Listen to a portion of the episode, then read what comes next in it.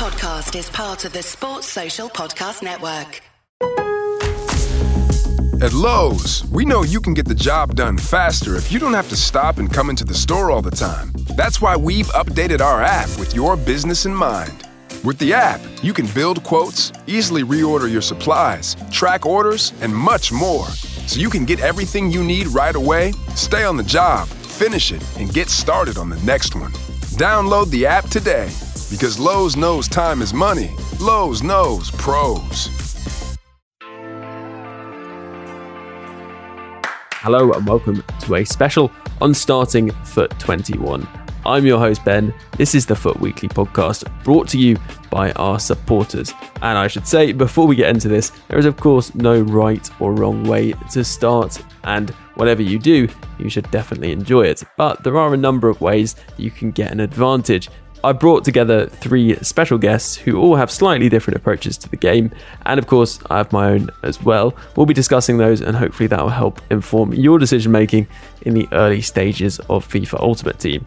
It might feel quite early to do this podcast, it's about three weeks before FIFA 21 drops, at least the trial, but this is one of the most requested podcasts every year, and it also will set you up nicely and allow you to do a little preparation, a bit of thinking about how you're going to do things when that trial drops or when you get the full game. Let's get into it then, and I'll start by introducing a regular around these parts, AirJapes. Hello, how's it going?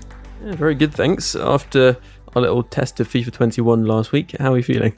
I'm excited to get back to probably everybody's favorite time of year which is right on release when there's plenty to do and lots of grinding and opportunity is everywhere. Yeah. And we also have two very experienced trading experts on this week's pod. We have, first of all, Matt for trading. Thank you very much, Ben. I'm I'm excited. It's getting closer to that uh, that FIFA 21 release, and it's that time of year where we can start preparing, start getting those methods down, start thinking about those starter teams, and yeah, I'm excited to get into it. It's going to be good. And we also have star, of course, of that League SBC FUT Information podcast we did a few months ago. I'm a duck quack. Welcome, quack.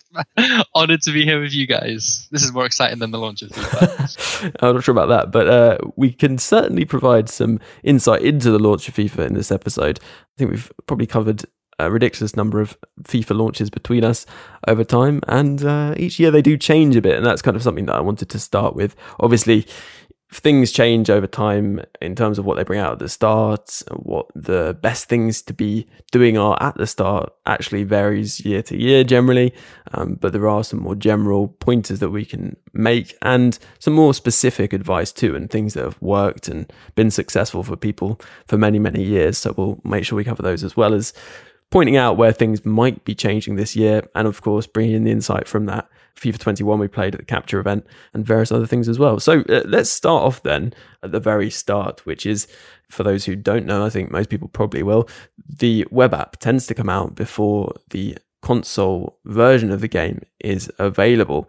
So let's just run through what we tend to be doing on the web app pre launch. I'm going to start with you, Japes, because uh, the reason why I'm throwing you in at the deep end here is because we should probably start by saying that you know, both Japes and I will put in FIFA points at the start of the game, which somewhat affects your approach. Someone like you know Matt or I'm a duck quack who are not using FIFA points will know much more about getting uh, good value out of your time on the web app. But Japes is someone who probably doesn't need that web app period so much. What what are you tending to to do on there? Yeah, I mean, once upon a time, uh, I was a yeah, very much RTG style player myself. Now I have limited time, and so that means limited market knowledge because I tend to prefer spending my time playing the game. And so, with that said, I still do like hopping on the web app early. And I think for me, really what I do is I just sell off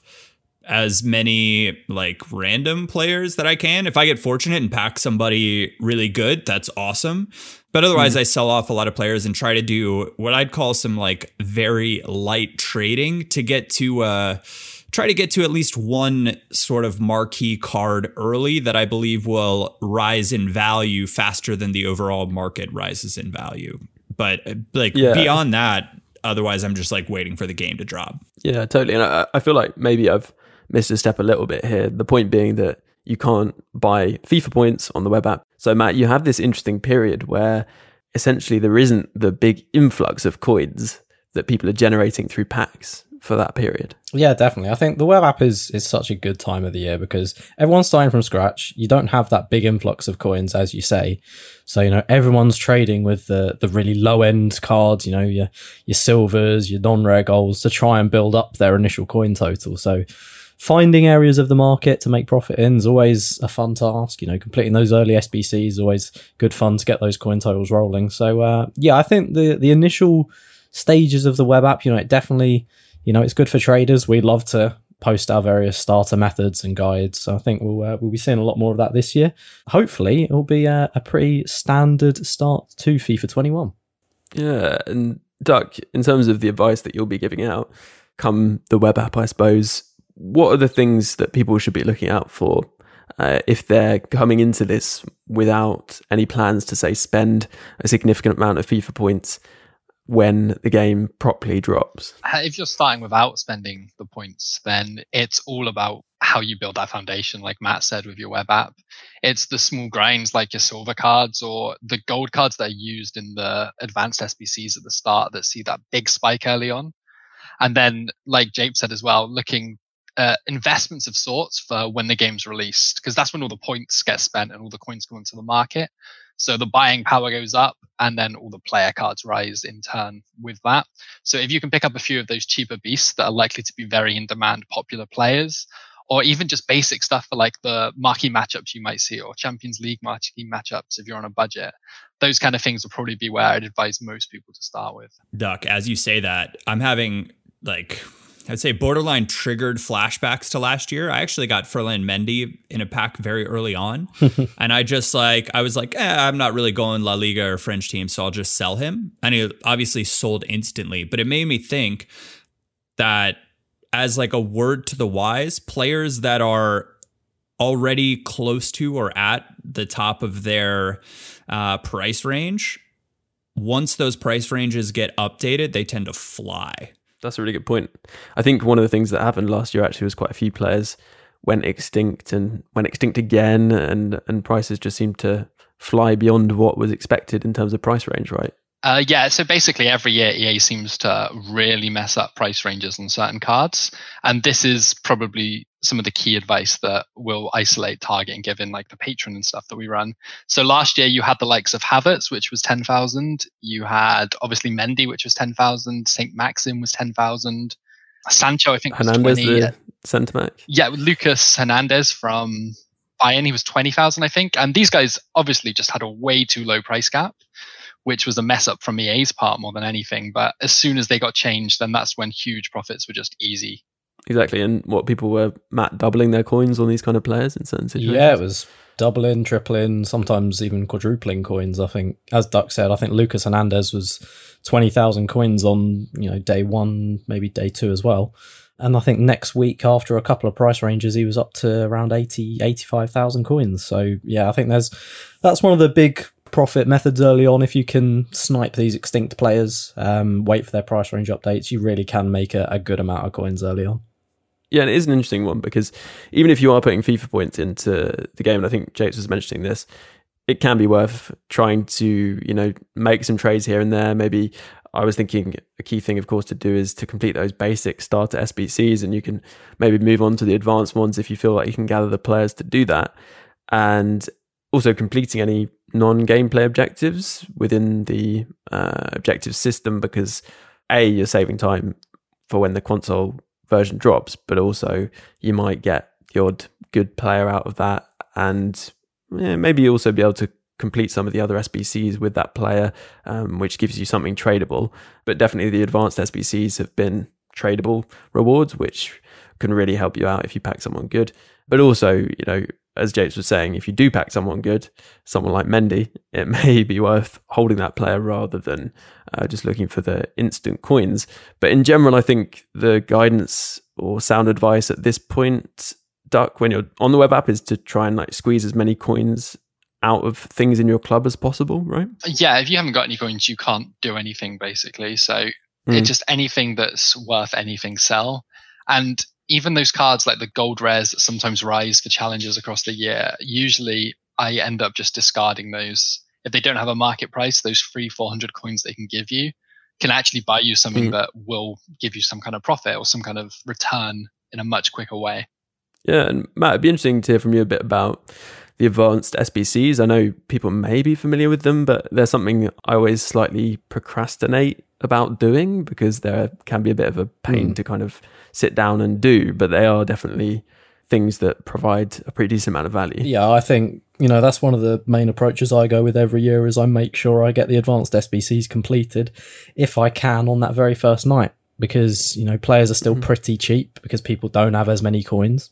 They've just ripped open their starter packs. There's still okay supply, and if you can start pulling some some decent players early on, you know, from the uh, it takes eight SBC. I think I pulled a Timo Werner, which was you know that was a good coin boost mm. early on. But even then, if you don't pull amazing players, you're still getting you know half decent low end rare golds that might sell for starter teams, so you can make profit um, at the same time. So I think yeah, I think if you can get these SBCs done efficiently, pretty cheaply using some some off leagues, you know, maybe some less popular nations. Try and be a little bit creative with the way you're completing SBCs. Uh, never use FUTBIN sorry for you FUTBIN solution guys out there. Just never use FUTBIN solutions because you'll you'll just pay through the roof for them. Do you want to explain a bit more about that? Because I think it is worth mentioning, right? Yeah, for sure. So basically, this would be on SBCs like the One Nation 11 leagues, for example, where you know you'll need like a specific Argentinian right back or left back, and you just see them rising exponentially. So on those sort of easier SBCs where it's like, you know, just maybe like four leagues, three nations, things like that, you'll have more room to sort of interchange players, as Duck said. But the ones that are quite strict, try and uh, mm. avoid where possible. I think the point being with these SBCs as well, Duck, which is probably worth noting, is as you're completing these SBCs, you'll probably start to see which players may be pinched and you could look to invest, which is another reason to get them done fairly early, I'd imagine. Yeah, if you can work out a solution where certain players are almost vital to some solutions. For example, last year with the advanced SBC, there were Argentinian fullbacks used in one of them, and they were basically extinct from day one because Argentina was such an easy nation to use.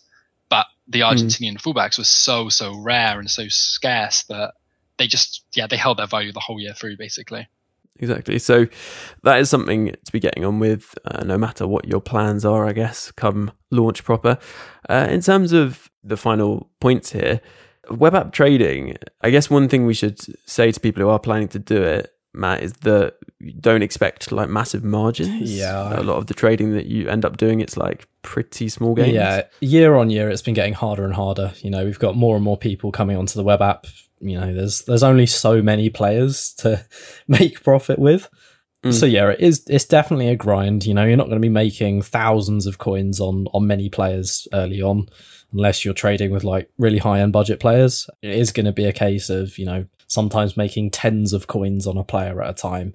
So for that reason you know if you've got the time to do it fair play go for it you know. If you can make you know 10 20 30k a day trading it's it's really not that bad if you're you know running on a budget i know i personally go down the investing route as early as possible so you know as we say with the the, the sbcs finding those players like duck said you know the argentinian fullbacks things like that they were always good last year to invest early in you know on day one wait until day two or three when people were doing the sbcs and then making profit that way so yeah if you've got the time to trade definitely get on it. You know, there's a load of filters that will be on Twitter and you can research on your own to make coins. But if not, maybe go down the investing route. So here's here's a question that Matt, you dropped this like 20 to 30k a day idea on the web app. Mm-hmm. How much time are you spending on the web app learning the market and trading and looking for opportunities to make 20 to 30k a day early on? it depends what you're doing to be honest because you can you can do the whole bidding sniping thing where you know you're just looking for undercuts things like that and mm-hmm. then flipping for market value or you can go down the route of actually learning market fluctuations early on which does take a bit more time you know you're spending more time just sort of observing and looking at the market rather than actually making moves but in the long term that's probably a better way to go. In terms of time, oh, I don't know. It's hard to give an exact exact answer. It's it's going to be hours. It's not going to be a case of you hop on for, you know, 20, yeah. 30 minutes and you're making making 10, 20, 30k. You're looking at a few hours to make that sort of returns, just doing sort of the low end flipping early on with the competition on the web app. Yeah, I think you know, not doing that myself and not having like the hours to put in to do that, I think that probably makes a lot of sense. And so, you know, I see a lot of people get really frustrated and say, I see these guys making tens of thousands of coins very early on. Like, I can't seem to do it. And like, if you're wanting to make tens of thousands of coins early on to set yourself up, you know, hopefully for the year by doing some, you know, aggressive trading very early on, like, it's a time commitment. And it's not a time commitment that it's like 30 minutes a day or an hour a day but like you really have to put in the time um, to reach the levels that you're seeing people reach on twitter totally I, I, think that's a really good point. and also you know the people you're seeing on twitter have been doing it for years and years they're extremely experienced you know even before they go into spending all that time uh, they know exactly what they're doing and i think one of the things that I just say about the web app, and we often forget when we talk about these things, it's like real life is out there uh, having an impact on what our listeners are doing. And I think if you're someone who, even if you're not going to spend like a massive amount of FIFA points at the start, even if you're someone who just doesn't really have the wisdom without a lot of research, or perhaps you know getting your information from someone like Matt or or Duck to start to learn it, then actually you know spending those few days that the web app is out doing other things in your life and giving yourself more time when the game comes out to actually play it is probably quite a wise move.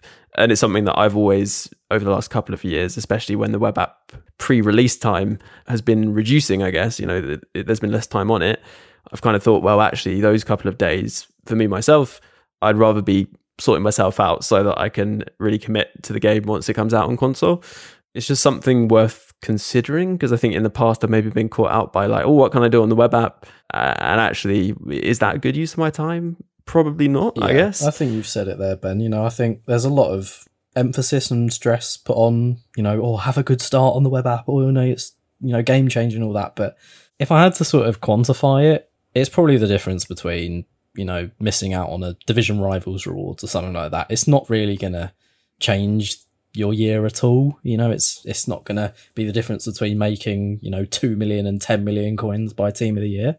It's a nice little boost to have early on, but it's not to change your experience for the year if you have a really good start on the web app or just t- save your time doing other things. I agree to some extent, but for me, nothing beats web app trading. It's kind of like when you build a house. I was hoping you would say that actually, to be honest. Get interesting debate going on. Like if you build a house, yeah, you start at the foundations, and if the foundations are there, then you build the rest of the house. And it's kind of the same with trading. Like the grind and the learning you do at the start sets you up for the whole year. Like we were talking mm. about Mendy earlier and how he tripled, quadrupled after release. Uh, the mm. same thing will happen every year with certain players. And if you're not in a position where you can buy those, like Matt said, it's not going to affect your whole year, but you're going to lose out on a lot of easy, easy coins. If you mm. use another example, sorry to keep going, but um, uh. Champions League marquee matchups for the past two years have had Bayern in one of them, and I think the first year might have been Barcelona. Both um, teams went extinct at 5k, 10k, sorry. So it was the easiest coins that you're ever going to make just from investing early on in the web app. Yeah, yeah, investing in extinct players on the web app is always a really good option and, you know, when the game actually drops as well. And I think it is important to say that if you are running a Road to Glory account, the web app is a really good way to get a good head start because you're on at the disadvantage you're then at when people start opening packs. So, well worth getting on top of that if you are someone planning to do that. In terms of other things to think about before going into the console version of the game, actually, one of the things that I like to do is get very aware of the players that are out there, players that I might like to target to pick up early on, players that I guess I can bring into my team when using the web app that are cheaper players, but also ones that I want to aim for uh, when you know things get quite hectic at the very start. Japes, I was just wondering, from your perspective, obviously having played the game as well, what would you advise people look for?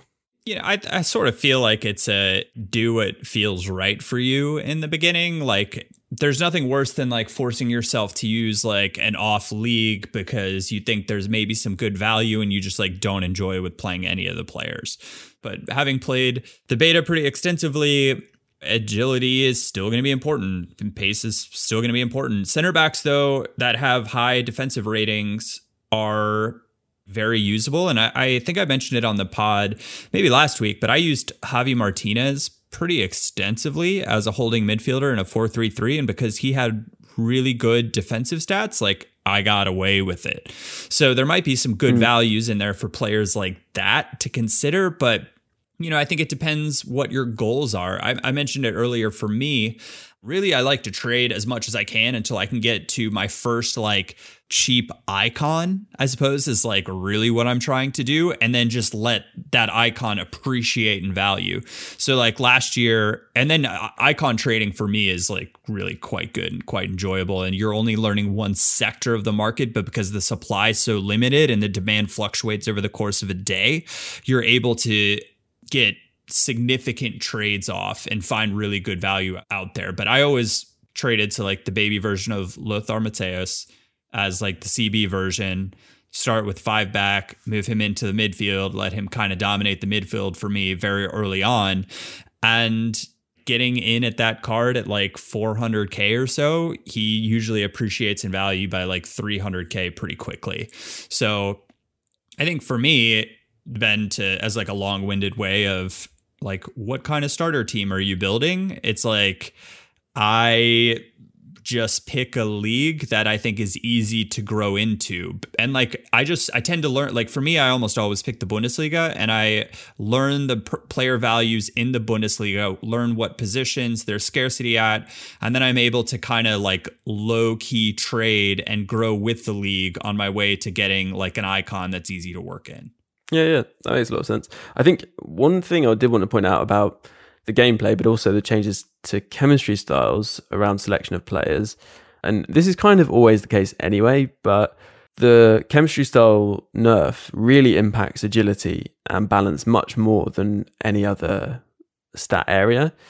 And although obviously basic, I think, boosts agility, I would say with the fact that the game is not heavily built around dribbling, but it, it certainly it feels a bigger factor than it did last year and this whole agile dribbling thing being important, I think that players with high base balance, agility, actually also ball control, because that's not really boosted by chemistry styles much too, could be the kind of players that you want to look for at the start. Yeah, I think so. I think you kind of made me think about something that I tend to do, Ben, that I didn't mention. And I tend to try to find midfielders that offer formation variety, if that makes hmm. sense. Mm. Like I tend to try to find a midfielder that I could use as a holding midfielder or a box to box midfielder and have an attacking midfielder that maybe could be used as a box to box midfielder as well. And then wingers that could be used as like a very attacking left wing or as a box to box left mid. And so for me, because I, I, focus on the gameplay. And so finding players that allow me to try different formations without having to go out and like sell that player and buy a new player and lose a bunch of coins through, you know, taxes or whatever and just timing of the market where I might be buying a player at a really poor part of the day where the prices are much higher than they need to be or selling a player at a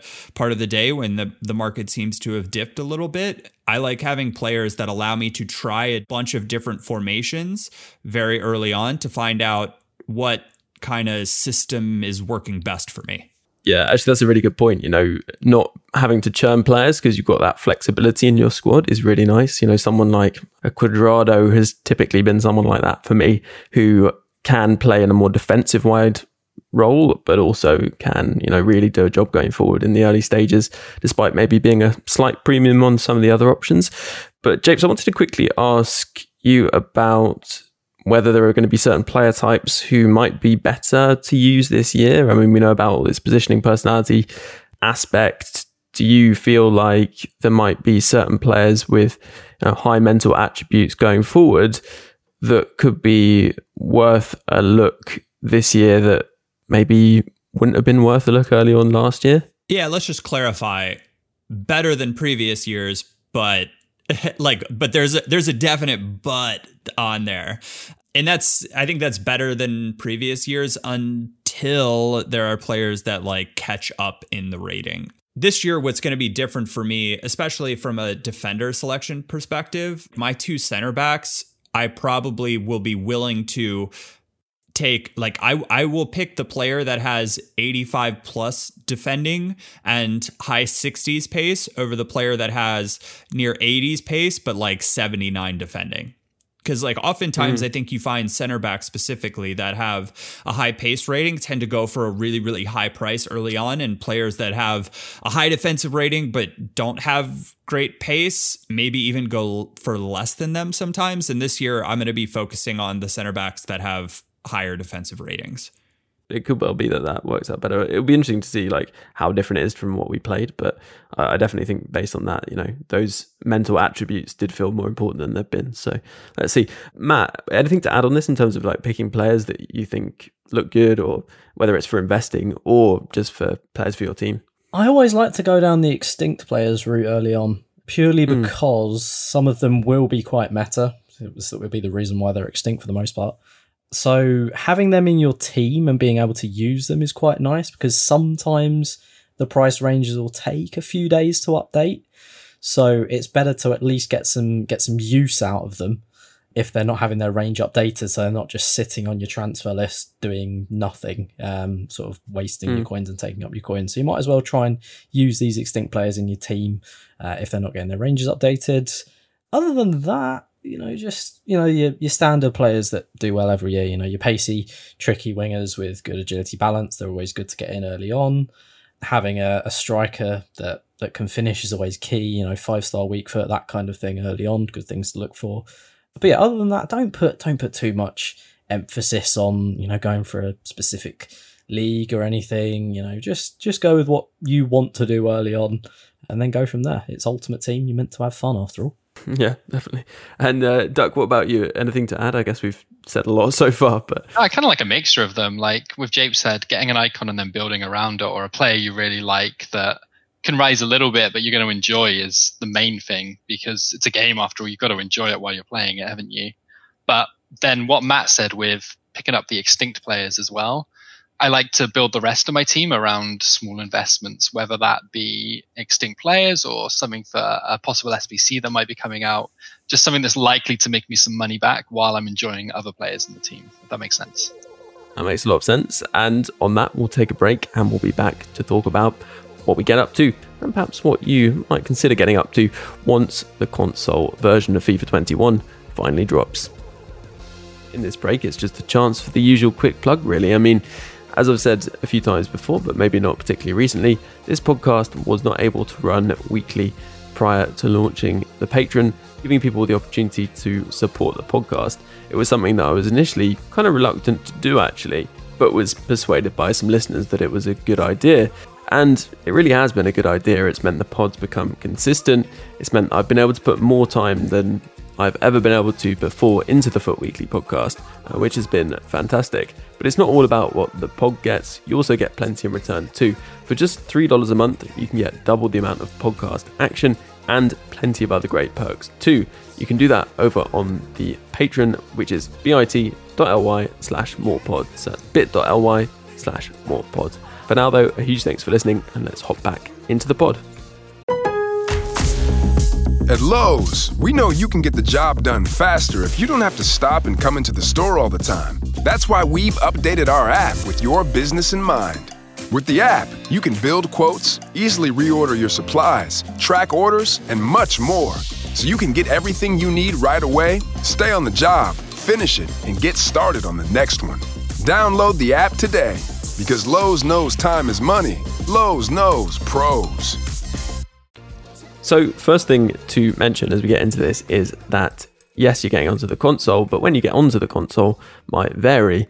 Obviously, we know that there's the full release of the game, but of course, if you buy the Champions or Ultimate Edition, you can get on the game three days early, and that's full unlimited access. If you are an EA Play subscriber, or perhaps you are going to be subscribing to EA Play, that's what was called EA Access previously, you can play the game from the 1st of October. So that's quite a bit earlier, but you only get 10 hours as part of that. Unless you're on PC, actually, in which case I believe it's unlimited, or perhaps you have to pay more for the unlimited. If you're on PC, I'm sure you'll probably know. If you're on Xbox or PlayStation, like the vast, vast majority of our listeners, then it's a 10 hour trial. It's only a couple of pounds, I think, to sign up to EA Access for the month or EA Play as it's now called. So it, it, probably is worth it, you know, to get that 10 hour head start. The one thing I would also say is that there have been ways in the past where people could extend that time, but they weren't through means that we can talk about on the pod. And, you know, you can Google that or whatever if that's something you're interested in doing, if it still is possible. So we'll work on the assumption that you are probably going to have limited time, I would say. And I think the first thing that is quite interesting about this is because the first, which is when the trial or EA Play access starts, is actually potentially just before we get the first Rivals rewards. Is it possible that you'll be able to quickly rush in there and grab some Rivals rewards, Matt? It, it could happen, you know, if if EA sort of schedule these things for the entire year and just have them at a set time. I'd like to say it wouldn't happen because the coin boost early on would be pretty stupid. You know, you'd have everyone getting their initial sort of ranking promotion coins as well as a set of division rivals rewards on day one. So it would be it would be quite mad for the market. But um, yeah, I think that's again, it's it's just one of those things that we'll have to wait and see what happens. I'm pretty sure previous years it's released straight off the bat because a lot of people get the game early, but still obviously get these insane rewards because they're yeah. in squad battles and stuff.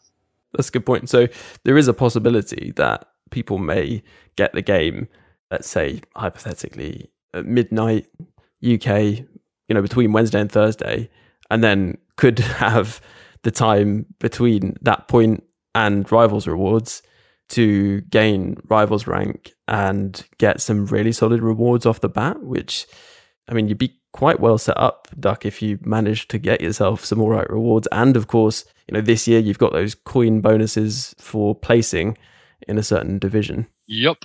Like if you can do all of that, you're going to have uh, enough funds to hopefully like you'd be able to play the game this year without needing to trade and end up with a decent team. Yeah, I think it's one of those things, isn't it, that actually, you know, people who put a lot of time into the game, whether that's playing or trading, tend to end up with a pretty competitive team, even if they're not owning the very top rated players, but the very top, top tier, you know, icons and things. But if you're someone who trades successfully alongside that, then you probably are going to be able to afford the very top players. But in terms of going into FIFA 21 on the console, one of the big things that plenty of people will be looking to do is add FIFA points to give them that head start.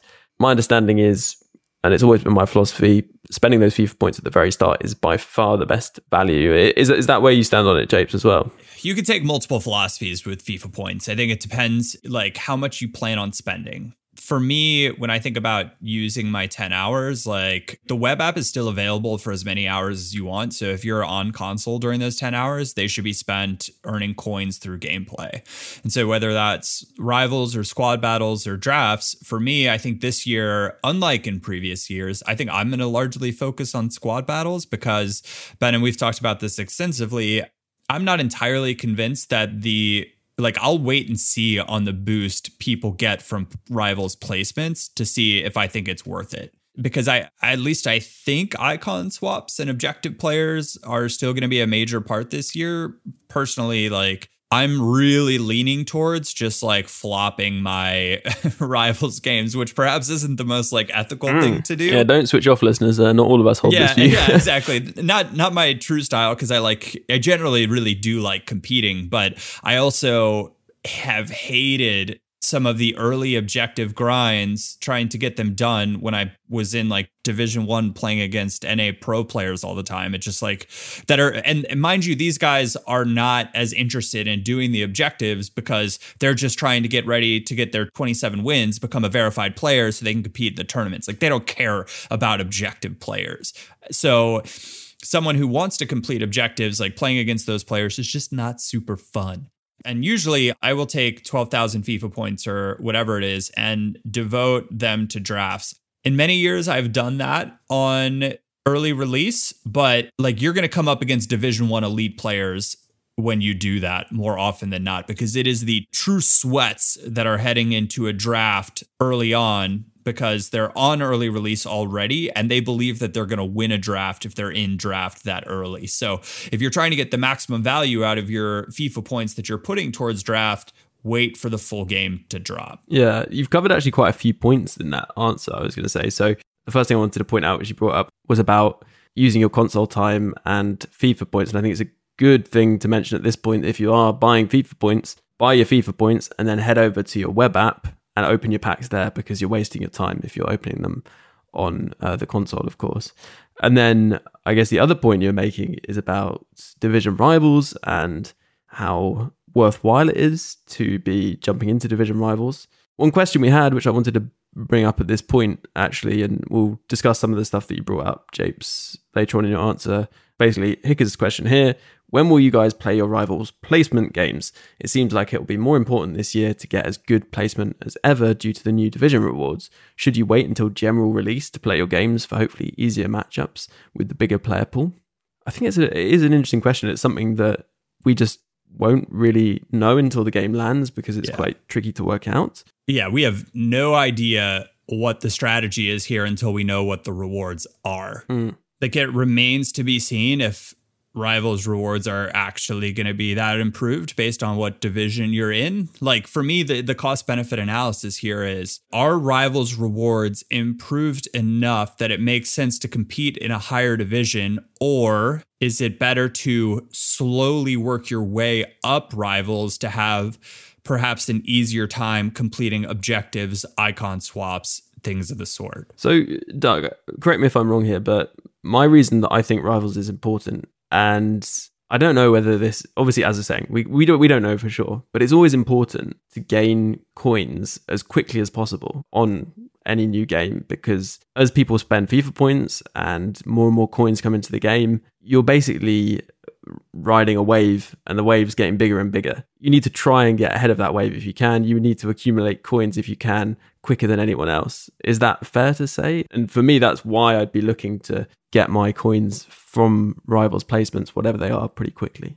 I, I, guess it depends on the kind of player you are, doesn't it? Like you said earlier, a lot of people just play for fun. But if you do want to compete and you do want to have those big teams, then I'd personally just be playing those rival games as soon as I can. If I remember last year, it was like if you lose all five, you get put in Division Six or something, and then if you win them all, you got Division Four. Or it was very close together, or, or am I wrong with that? No, no, you're right. And they've changed it this year to make it, in quotes, more accurate. And what that seems to have done, based just on the beta, is mean that people do actually end up in a higher division. Yeah, I I placed into Division Two on the beta. Div Two gang out here. Oh, damn! You can place as high as okay. Yeah, yeah, exactly. And I think I won all my games and drew one, and ended up being placed into Division Three. So yeah, and it was very top of Division Three, I think. So it does seem like it's like a lot more spread, and what that means for getting those rewards that you get for going through each division you're going to get a decent amount compared to everyone else pretty quickly. All right, Ben, you're talking me into it a little bit. I think I think I'm going to have to all right, there's there's maybe a case to be made that if you have a strong enough starter team to place in early, jump straight into your rivals matches, no warm-ups, no getting used to it, try to place as high as you can mm. and then just take all of those coins and like try to buy as many good players as you think you can early on and just let them appreciate in mm-hmm. value. Yeah, that that was my thought because what I was thinking is I would try if I could to do something on the web app maybe. I hadn't really decided 100%. I was actually kind of interested to hear what was discussed here and then get a team which is like solid enough. It might not be amazing and just bosh straight into rivals, get the placement coins, assuming that, you know, I've played a bit of demo, I'm going to be all right. Most people who come on will either be playing it for the first time and maybe not have the best team. You know, many people do just literally go into their rivals match placement matches with bronze teams. I've seen it before in previous years.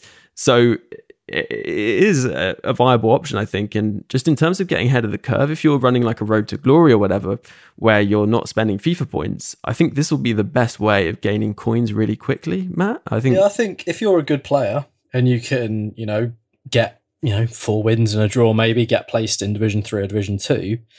Even say, well, we don't know what the rewards are, but say you get 50,000 coins collective in total if you couple that with some investments, say into extinct players, for example, you can buy five players, five extinct players at 10k. If they go up to 20 or 30k, from effectively five matches, you've earned yourself 150k once all the Rangers are updated from your investments. So hmm. if you look at it like that, it's, it's a no brainer in terms of getting the coins in and, and using them to further your account further early on. You know, it's quite low effort. Five games takes what about an hour and a half, two hours maybe. Yeah. So it's it's not eating into that EA access time. It's it's pretty good value for time and money. Yeah. So yeah, I think I think that's definitely a, a way I'll be going this year. And it's actually an interesting one for someone like you, James, as well, because mm. you'll get rage quits in those five games too. I mean, so it might not even take you that long. I don't. I don't know. Generally, when I play NA early on, like the early access, you're usually coming up against like very hardcore players. Yeah, yeah. There's actually potentially, you're right, some regional differences as well, which should be considered.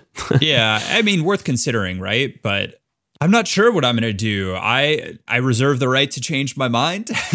um, yeah, yeah. But I I really I want to see what the rewards are. Like to me, the initial placement rewards, the like 50k, uh, that like could theoretically go a really long way. But also, as someone who's putting FIFA points on, like I'm probably going to get access to a solid enough team anyway. Yeah, that's true. So yeah. I'm I'm trying to figure out like what the balance is going to be there. Like I just unfortunately I just think we don't have enough information. Hopefully hopefully EA will come out and tell us ahead of time so that we can formulate our strategies and opinions and share them with you guys. But as of right now, we're just as much in the dark about it and we can speculate. But to Matt's point, like if you're a sound trader, then playing your games, like the return that you're going to get for the time that you spend is the best possible that you can get. So, you know, something that's definitely worth considering, but I think it depends how you plan on playing the game over the course of time. I also think you made a good point in terms of how much they're putting into the game in terms of FIFA points because if you're putting a lot in and maybe the 50k you might get from placing in rivals isn't necessarily that significant. And so why would you necessarily rush that and either place into a division you weren't sure that you wanted to be placed into or it doesn't necessarily make sense for everyone. But I think if you're running uh, more of a road to glory, I think it probably will make sense. But we obviously have to see exactly how things pan out, and hopefully we hear that about that before, uh, and so you don't have to go into it blind. One thing I would say as well, Japes, uh, with your point about oh maybe I won't really make a huge effort in rivals because obviously you've got the fact that objectives then become more difficult. I remember saying to you when we discussed this, I think off the podcast at some point, well, you know, we never really got any great objective players in the first couple of weeks, maybe not even in the first month. And I couldn't say for certain, but Matt, is that fair that we didn't see any good objective players for a while?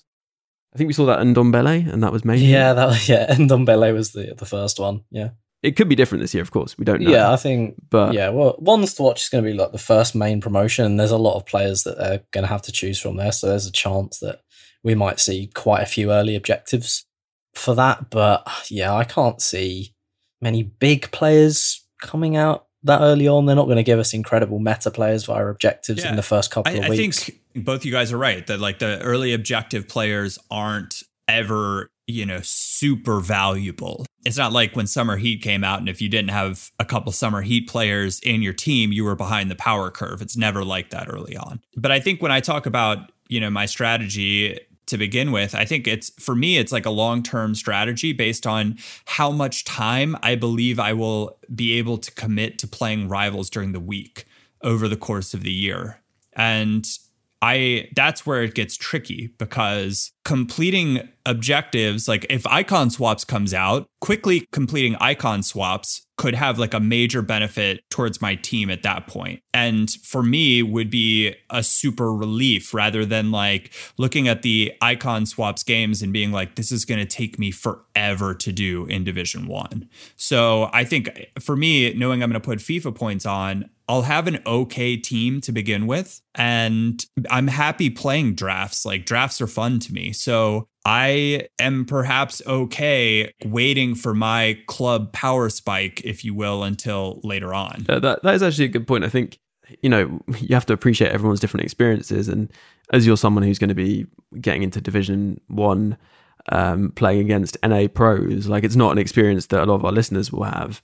And actually, you know, I'm much more sympathetic to the idea that playing objectives in that scenario is just not something you want to do. Whereas even in, you know, Division Two, Division Three, it becomes much more viable to be doing objectives in those divisions. And I, I suppose, yeah, like I, I totally get that, and I think it makes sense what you're saying. And I think for many of our listeners, obviously, they won't be put into that situation, and certainly, like you know, as as we said, we don't know what's going to happen, but division rivals will be the first good way of getting rewards apart from squad battles maybe but squad battles rewards aren't nearly as good. Obviously we've also got the fact that it's limited to 30 games rivals this year which there's some talk of maybe this making the rewards better but it will certainly put a bit more emphasis i guess on those games that you're playing and will mean that you don't have to just spam games in order to achieve the best uh, rivals placement uh, within your division. And obviously with the fact that theoretically you have 10 hours that makes it a more kind of viable option. And whereas a lot of people i know were going for squad battles at the start. And i actually you know would say that that is a good way of doing things. Remember you actually get and i think we had a question on this apologies i'm not seeing the person who asked it but you know should you play squad battles to achieve your placement for rivals? Because actually squad battles this year if you play a certain number of games it is 30 games though. So you know that's going to be difficult to complete. You do get placed into a division. My understanding is that it won't, even if you absolutely smash it, place you that high in divisions. Because bear in mind, the idea behind it is that it draws people into playing more online. And if you think about it, even players who are very good offline aren't necessarily going to be instant division, you know, two or one players. So I think you might not get placed if you're a strong player online into the division that you would have done if you played your placement matches online. So that's just something to think about around that. Ultimately, I think what I'm trying to get to here is that Rivals, I think, is a good option because of the 30 game cap, whereas it might not have been previously. Some people seem to find ways of getting those 10 hours extended. Then you had these people who were just spamming games and would get the top ranks. But now, with the 30 game cap, they can't get more rivals score after those 30 games, so their extra time wouldn't help them. So I think it is a more viable option, but you're going to have to wait until the following Thursday to claim your rewards, which is quite a while. And so perhaps, although the rewards aren't as good, the focus should still be on score battles as those are rewarded earlier. Obviously, you know, ultimately comes down to what you want to do as well. But for many, Matt, I think squad battles probably looks like the most logical option and the, I guess, most risk free because of when those rewards come in. Yeah, I think that's a, that's a good way to go. I think you're not really talking about that many games in squad battles in early access to to get decent rewards. You know, a lot of people they like to devote time to to rivals or to FUT drafts. So squad battles does go under the radar a little bit. You don't need as many points. So if you can even hit like Elite Three, get a couple of uh, decent packs. I think what you get a couple of 25k packs and a mega pack, something like that. Um, from Elite Three squad battle rewards, and you know they go a long way early on. You know, get a couple of little decent pulls in there, and you've you've really spent your time well uh, playing the game. And obviously, you're you're working towards those rivals placement games if you want to go down that route. I wouldn't advise playing 30 games of squad battles in early access. I think you'd you'd struggle to get them done anyway, and you'd probably want to uh, stop playing FIFA 21 in in uh, in total if you've uh, spent 10 hours playing 30 squad battles games. But um, no, definitely go and do it for the rewards. Uh, you'll get a good little coin boost early on. Yeah, yeah, and I think I want to talk more in the future about, I guess, our gameplay advice, I suppose, going into FIFA 21. And hopefully we'll get chances to play a bit more FIFA 21 before then, or potentially, you know, the demo and people will be more familiar with what they're looking at and we can talk more about that. And I also think recommending tips around squad battles is going to be good at that point because I know a lot of people play at the start who maybe don't particularly play it that much across the year. So we'll definitely cover that in the future. I wanted to ask Duck actually, we had a question here on this early access period from also ran. What small value trading method do you recommend for RTG slash no point spend players when they're first trying to build up their coins during the EA Play trial and the three days early access. If we're assuming like that you really don't have any experience and you're starting kind of from scratch of trading, then I'd focus around either just like very, very basic stuff. So I'm talking about like popular kits and badges or managers even find something that is in demand so like Jurgen Klopp or Real Madrid badge and kits and bid and snipe those. There's good coins to be made on them. They can sell up to like 5,000 coins, and people always overlook them. Or just go down the SBC route, like we were talking about earlier. Find a solution for an advanced SBC that isn't massively used and get those key players for the key positions in it. And uh, just to let me nicely onto this point, actually, Dom asks Do the guys think stadium consumable items will be nice little earners, especially at the start. I feel like what you're talking about around, you know, the kits and badges, if someone gets a bit creative, there may be certain stadium items that really fly at the start. I mean, it's possible, but th- there's a good chance they're just like tifos and nobody really cared about them. Okay, I'm gonna want my cream puff the cat tifo, right? Yeah, yeah. that's gonna be that's gonna be extinct in the first week. Trust me. I think yeah, that is true to an extent. Although these are items that are available on the transfer market, which TIFOs aren't. So there is potentially the possibility, depending on the weights, that certain ones of these are worth something at the start. If there's a particular one that receives a lot of hype or interest, you could potentially see something increasing. I think it would have to have like some meme value or something like a picture of someone dabbing to just people really wanting it. But I, I, could be wrong. They could be really cool, but I, I can't remember the last time I even looked at my stadium when playing a game. Hmm. Well, James, what do you think about that? Because obviously, you know, Duck here, cynical about the uh, stadium customization, but um, you know, you've got your hands on it. What do you think people could get hyped enough to be paying over the odds for certain items? Yeah, I think so. I like perhaps not early on this year because I think I think people might get hyped about it, but it's not going to be mm. right away. So maybe there's maybe there's value there, right? Because if people aren't that interested in those items to begin with, you could scoop a bunch up for a good price, and then when people do start to get interested, you can sell them on. But that's a longer term strategy and really takes some discipline and understanding of the overall community and market. But I think people are going to sort of like grow into their stadium customization. And stadium customization is cool. It is fun. I like it a lot. But depending on the type of player you are, like having cream puff on the sideline for me or like a chess piece, I don't really care early on. I care. I care when my team is. Don't, good. don't disrespect cream puff there, James. I'm disrespecting cream puff. oh um, my! I mean, now in the beta, did I put cream puff on as first choice? yes, I did. Uh. You know I did. But am I going to be sacrificing 5,000 coins for cream puff when I could spend 5,000 coins on a decent left back? Mm, Probably yeah, It is a good point. These are the choices we have to make, viewers. That's, this is. no, no, it's a very good point, and I, I do agree it probably will be something that has increased interest throughout the cycle, but maybe isn't the first thing people are thinking about, especially during you know early access that kind of period. It's it, it really won't be a priority. Uh, let's move on. This question I think relates to what we're talking about here. Chris W asking, with market inflation in the past, if I pack an in-demand player at the start, should I be selling them to buy them back later? or should I be keeping them to sell them? I think we've kind of covered this, but for the sake of this question, though, let's ground ourselves with an example of a decent okay. in demand player. So, Matt, who would who would you call a decent in demand player? That is not like a highlight player for a squad, but a good, solid starter so, player. one that I've just got up here that I'm looking at. And um, when I say at the start of the game, I'm talking about first weekend league. Because if you're talking about someone in demand, they're going to be someone that's used for that first weekend league. So it's not mm-hmm. going to be someone that you're going to pack first day, sell them, and expect to buy for cheaper in a couple of weeks' time because it's not going to happen. Most in demand players are going to rise from day one for the first two, three weeks up until that first weekend league. So we're talking, you know, peak times at the first weekend league. So someone like Wilfried Zaha, he was around 40,000 mm-hmm. coins around that first weekend league.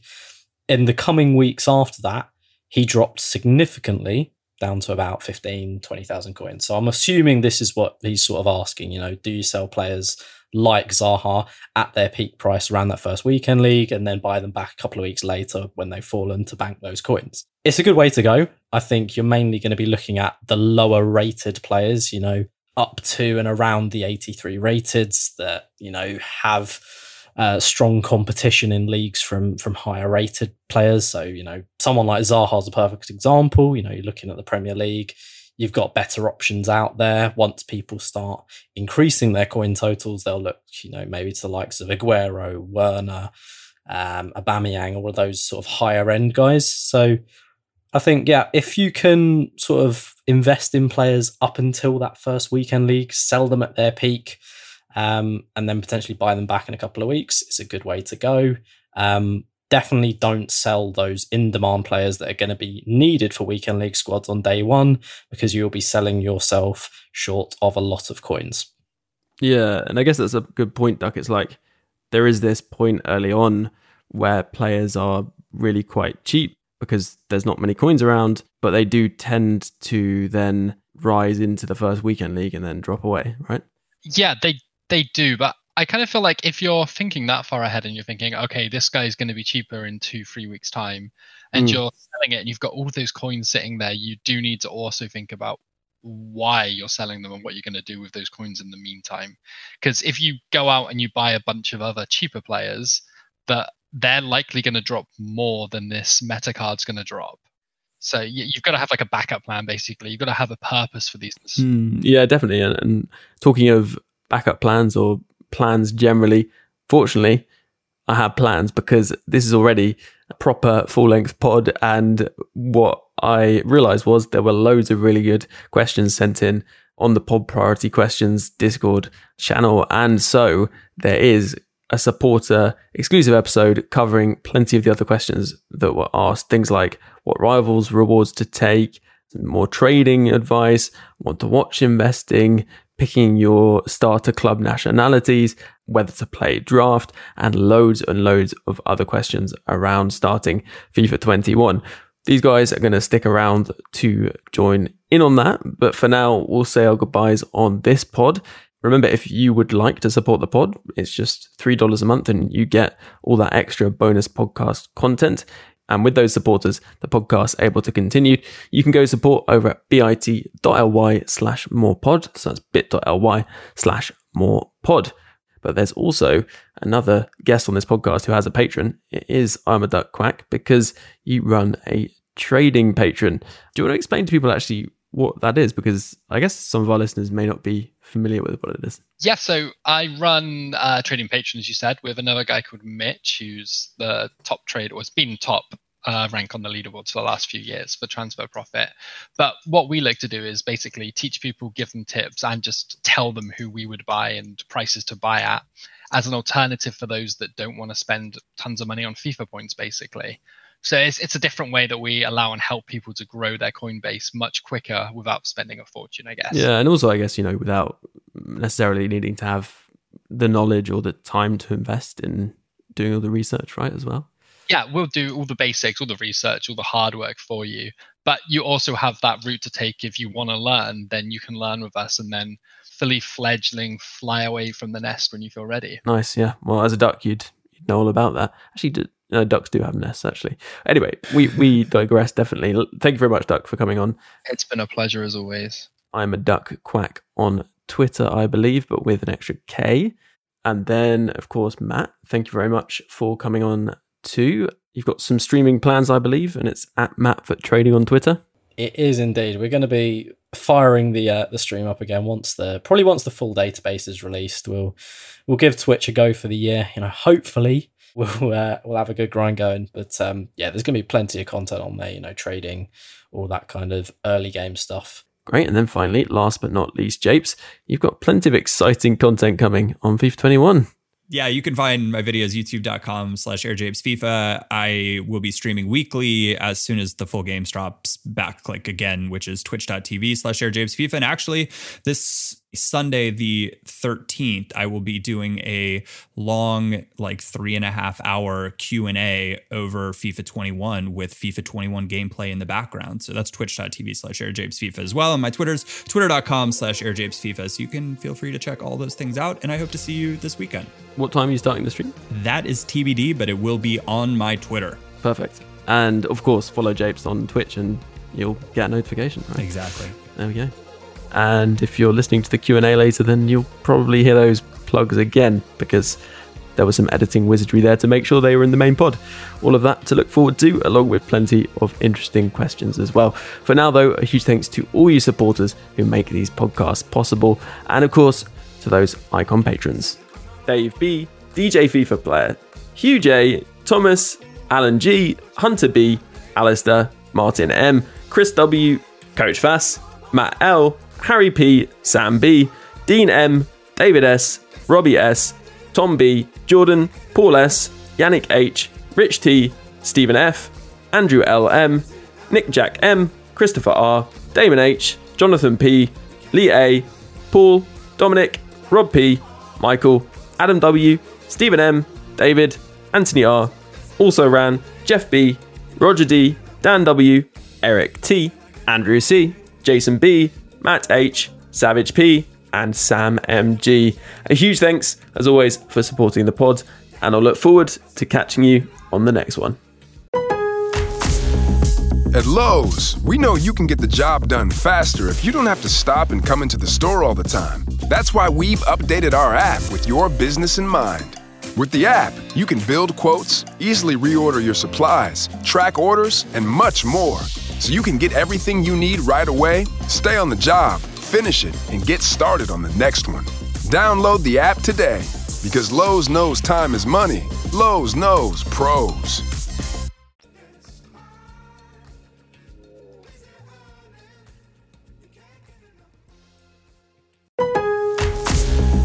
At Lowe's, we know you can get the job done faster if you don't have to stop and come into the store all the time. That's why we've updated our app with your business in mind. With the app, you can build quotes, easily reorder your supplies, track orders, and much more. So you can get everything you need right away, stay on the job, finish it, and get started on the next one. Download the app today because Lowe's knows time is money. Lowe's knows pros. Sports Social Podcast Network.